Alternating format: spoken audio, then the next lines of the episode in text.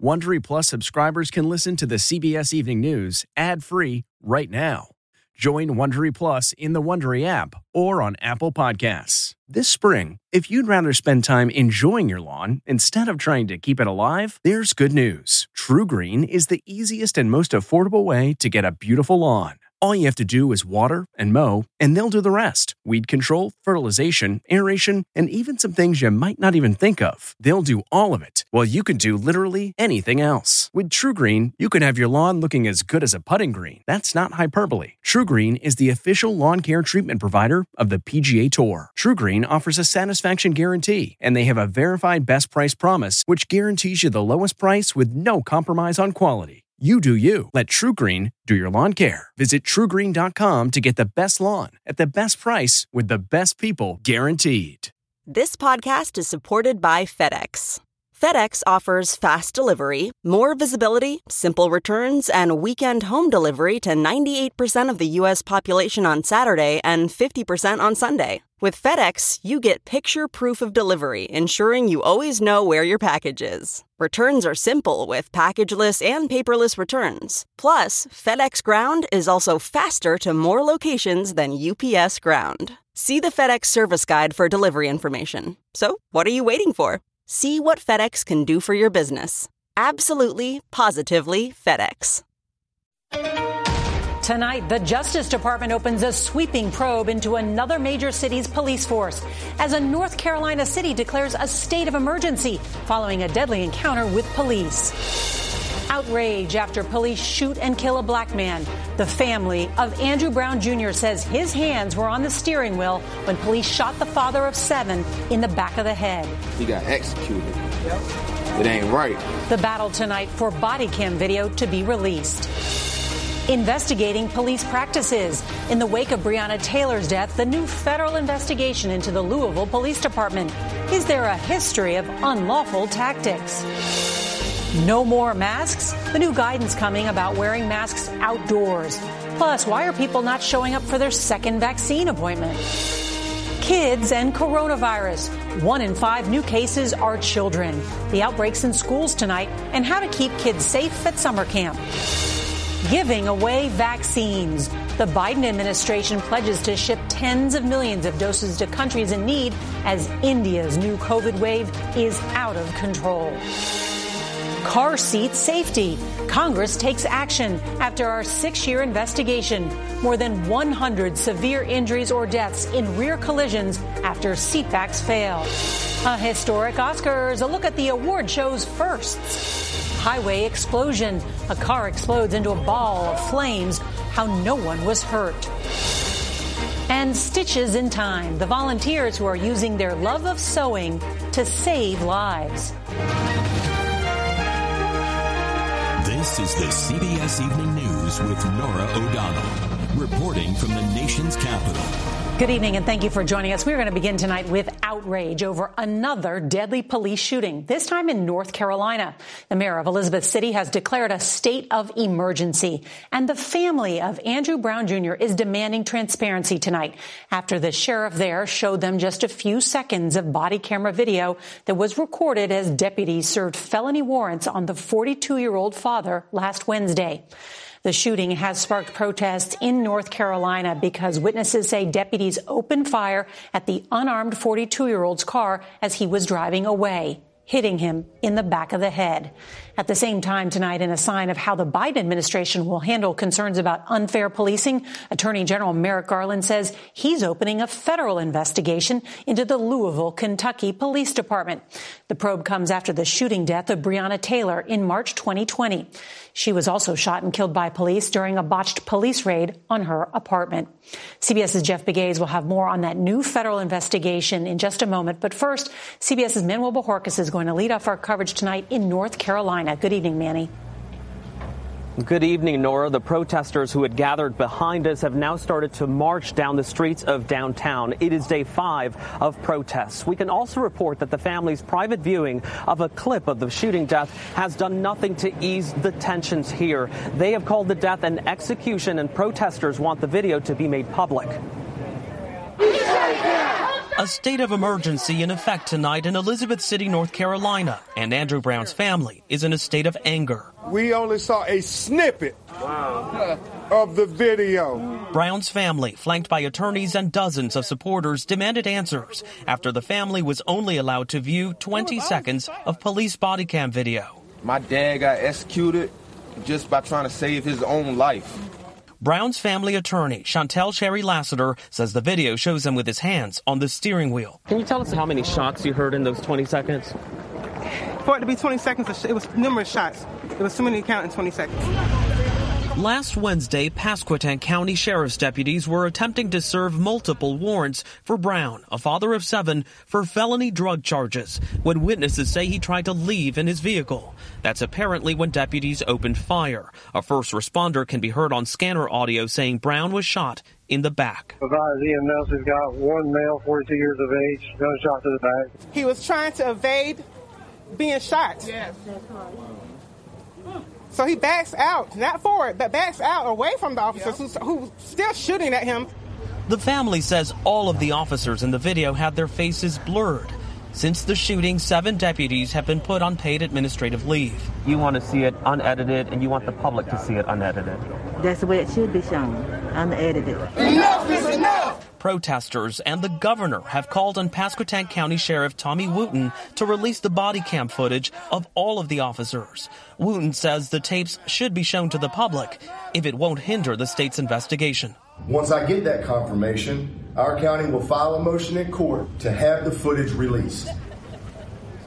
North Carolina has a law that generally requires a judge to sign off on the release of body cam video. That has not happened in this case. Also tonight, the sheriff of the county just issued a video statement calling the shooting tragic, adding that it was over in less than 30 seconds and saying that body cam video can be hard to decipher. Norah? All right, Manny Bojorquez, thank you. Well, tonight the Biden administration is making it clear to police departments across the country that it will seek oversight into police forces and investigate their tactics where there is evidence of injustice. That's a change from how the Justice Trump Justice Department handled allegations in policing. We get more now from CBS's Jeff Pegues. Come outside. Today, the Attorney General put another major city police department on notice that it was being watched.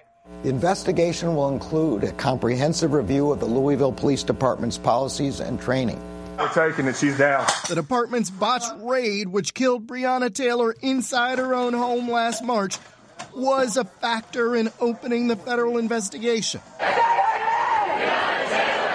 It led to months of protest, but just one of the officers involved has been charged in connection with the shooting.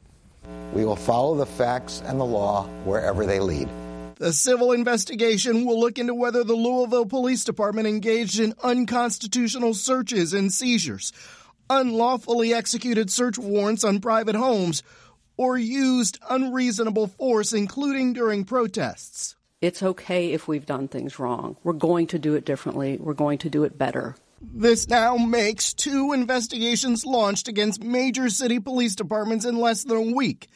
Last Wednesday, it was the Minneapolis Police Department, and day after former officer Derek Chauvin's conviction in connection with the death of George Floyd.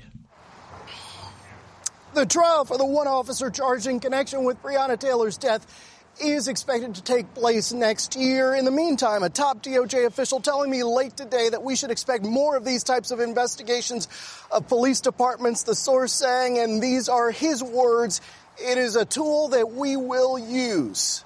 Norah. Mm, interesting reporting, Jeff Pegues. Thank you. And we're going to turn now to the coronavirus pandemic. With nearly a third of the U.S. now vaccinated, federal guidance could change as early as tomorrow about when and where you should wear a mask. But it comes as health officials are concerned about a drop in vaccine demand. Here's CBS's Janet Shamlian. Tonight, the Johnson & Johnson vaccine is back after being paused almost two weeks ago.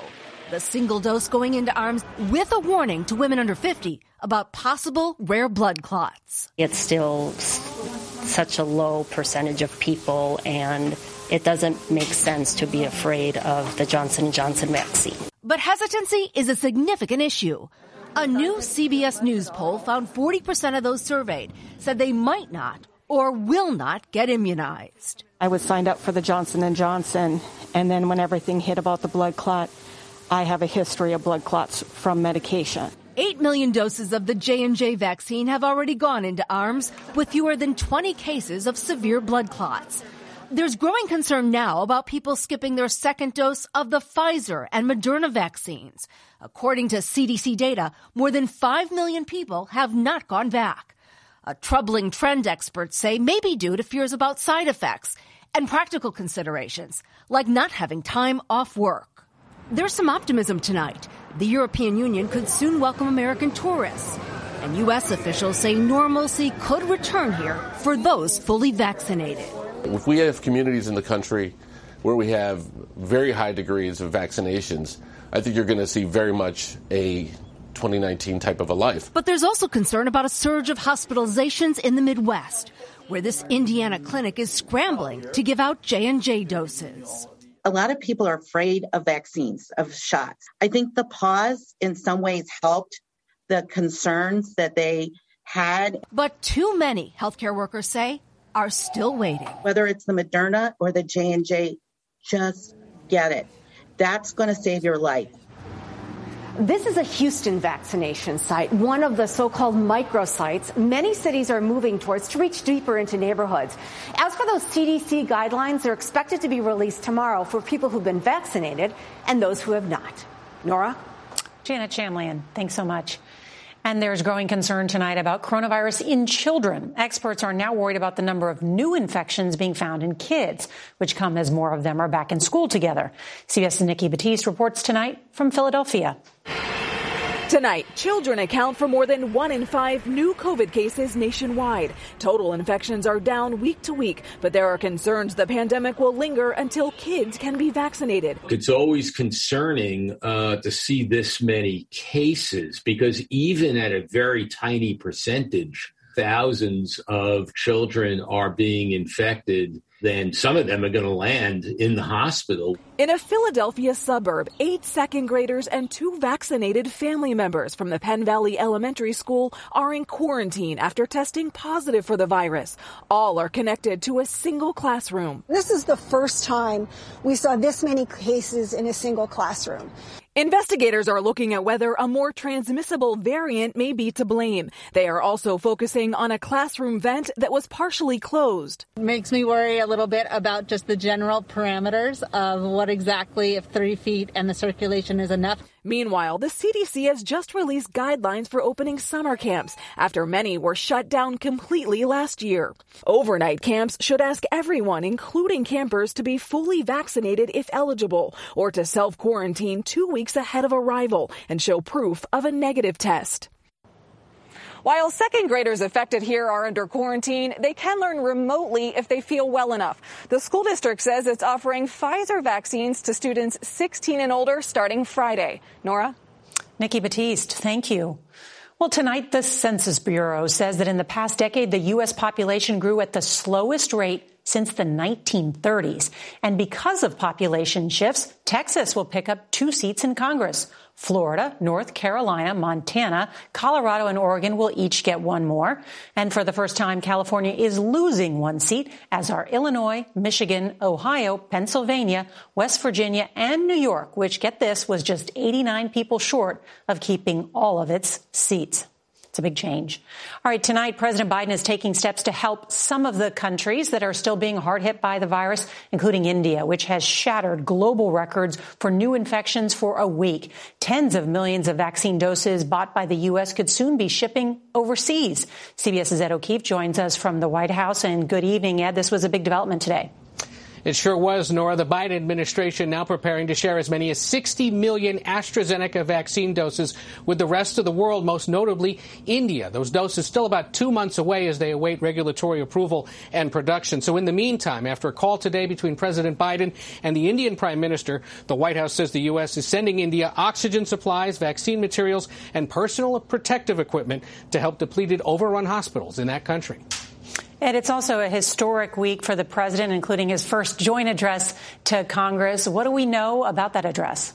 That's right. As he marks his first 100 days, he's expected to tout his early accomplishments and acknowledge the January 6th attack on the U.S. Capitol and how it's changed Congress forever. But he'll be speaking to a far smaller crowd, just about 200 invited guests, down from the more than 1,000 that usually fill the House chamber. He'll make history in another way. The president will be flanked for the first time by two women. Vice President Harris, seated next to House Speaker Nancy Pelosi. Lots of history coming Wednesday, Norah.